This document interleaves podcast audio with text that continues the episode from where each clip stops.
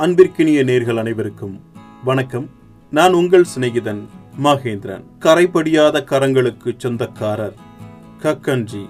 தமிழ்நாட்டில் காமராஜர் ஆட்சியில் அமைச்சராக இருந்த கக்கன்ஜி நேர்மைக்கும் எளிமைக்கும் எடுத்துக்காட்டாய் திகழ்ந்தவர். சுதந்திர போராட்ட தியாகி நாடாளுமன்ற உறுப்பினர் தமிழ்நாடு காங்கிரஸ் கமிட்டி தலைவர் இந்திய அரசியலமைப்பில் உறுப்பினர் என பல பதவிகளை வகுத்தவர். அரசியல்வாதி என்றாலே பணமும் சொத்தும் குவிக்க நினைக்கும் இந்த காலத்தில் தன் வாழ்நாள் முழுவதும் அரசியலை புனிதமாக கருதி தூய்மையான வாழ்வு நடத்தி எளிமையாக வாழ்ந்து மறைந்தவர். கக்கன் ஆயிரத்தி தொள்ளாயிரத்தி எட்டாம் ஆண்டு ஜூன் மாதம் பதினெட்டாம் தேதி மதுரை மாவட்டம் மேலூர் வட்டத்தில் தும்பைப்பட்டி கிராமத்தில் பிறந்தவர். தந்தை பூசாரி கக்கன் தாயார் குப்பு மனைவி சொர்ணம் பார்வதி. தொடக்க கல்வியை மேலூரில் பயின்ற கக்கன்ஜி திருமங்கலம் மேல்நிலைப் பள்ளியில் படித்தார். வறுமை காரணமாக அவரால் தொடர்ந்து படிக்க முடியாமல் போனது. மாணவ பருவத்திலே காங்கிரஸ் இயக்கத்தில் தன்னை இணைத்துக்கொண்டு விடுதலை போராட்டத்தில் ஈடுபட்டார்.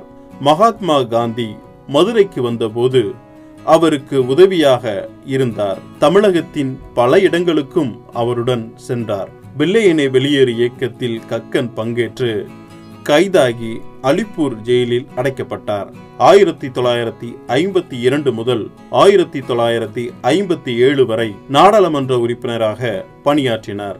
பின்னர் காமராஜர் ஆட்சியிலும் பத்வசலம் ஆட்சியிலும் கக்கன்ஜி அவர்கள் பொதுத்துறை ஆதிதிராவிடர் நல்வாழ்வு விவசாயத்துறை உள்துறை அமைச்சராக பொறுப்பேற்று திறன்பட பணியாற்றினார். கக்கனின் நேர்மைக்கு சான்றாக சில நிகழ்வுகளை குறிப்பிடலாம்.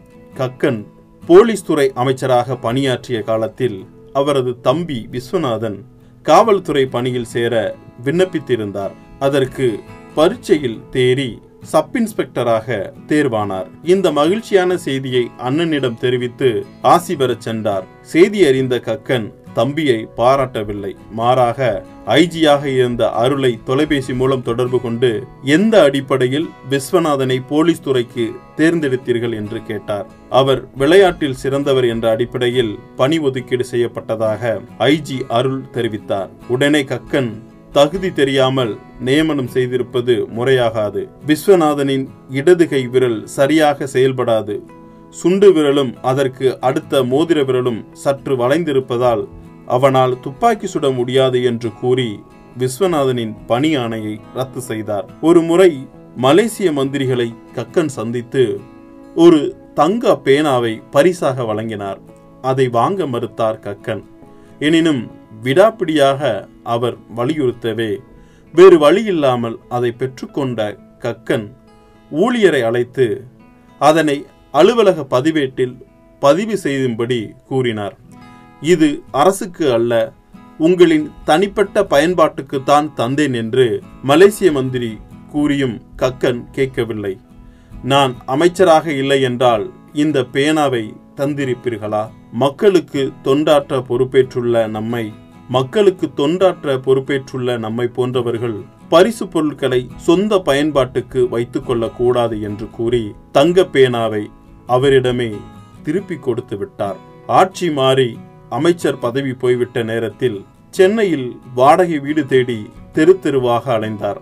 நகர பஸ்களில் பயணிகளுடன் பயணம் செய்தார். தன் வாழ்க்கையில் இறுதி காலத்தில் முடக்குவாதத்தால் பாதிக்கப்பட்ட கக்கன் மதுரை அரசு ஆஸ்பத்திரியில் பொதுமக்களோடு சாதாரண வார்டில் அனுமதிக்கப்பட்டு சிகிச்சை பெற்று வந்தார். அப்பொழுது உடல்நலக்குறைவால் மதுரை அரசு ஆஸ்பத்திரியில் சிகிச்சை பெற்று வந்த அதிமுக பிரமுகர் ஒருவரை பார்க்க அப்போதைய முதலமைச்சர் எம்ஜிஆர் அங்கு சென்றார். கக்கனும் அதே ஆஸ்பத்திரியில் சிகிச்சை பெற்று வருவதை அறிந்து அவரை பார்க்க சென்றார். ஆஸ்பத்திரியில் சாதாரண வார்டில் எளிமை கோலத்தில் ஒரு கட்டிலில் படுத்து கிடந்த கக்கனை பார்த்து அதிர்ந்து போனார். பேச முடியாமல் கண் கலங்கினார். கக்கனின் இரு கைகளையும் பரிவுடன் பிடித்துக்கொண்டு நல்ல சிகிச்சைக்கு ஏற்பாடு செய்கிறேன். வேறு என்ன உதவி வேண்டும்? என்று கேட்டார். அதற்கு கக்கன் ஒன்றுமே வேண்டாம். நீங்கள் பார்க்க வந்ததே போதும் என்று கூறி இயல்பாக மறுத்தார். உடனே ஆஸ்பத்திரியின் டீனை அழைத்து எம்ஜிஆர் இவர் யார் தெரியுமா? இந்திய அரசியல் சாசன அவையில் இடம்பெற்று இருந்தவர் இவரது உழைப்பால் கிடைத்த சுதந்திர காற்றை நாம் அனுபவித்து வருகிறோம். இவரை மரியாதையாக நடத்தவில்லையா என்று கூறி கண்டித்தார் உடனடியாக அவரை ஏ கிளாஸ் வார்டுக்கு மாற்ற உத்தரவிட்டார். ஒரு முறை கக்கனின் மனைவி அரசு ஊழியர் ஒருவரிடம் மன்னனை வாங்கி வரும்படி கூறினார். இதனை கவனித்துவிட்ட கக்கன் இவர் அரசாங்கத்துக்கு ஊழியம் செய்பவர். உன் வீட்டு வேலை செய்ய வரவில்லை என்று கூறி அந்த ஊழியர் முன்பாகவே மனைவியை கண்டித்தார். கக்கன் மனைவி கண்ணீர் மழுக நின்றார். பின்னர் மனைவியிடம் ரோட்டில் இருக்கும் மன்னனை கேனை நீயே வீட்டுக்குள் எடுத்து வா என்று கூறினார். ரோட்டில் இருக்கும் மன்னனை கேனை நீயே வீட்டுக்குள் எடுத்து போ என்று கூறினார். எழுத்தாளர் ஜெயகாந்தன் கக்கனின் எளிமையை பறைசாற்றும் ஒரு நிகழ்வினை பதிவு செய்திருக்கிறார். அவர் கூறியிருப்பது இவ்வாறு.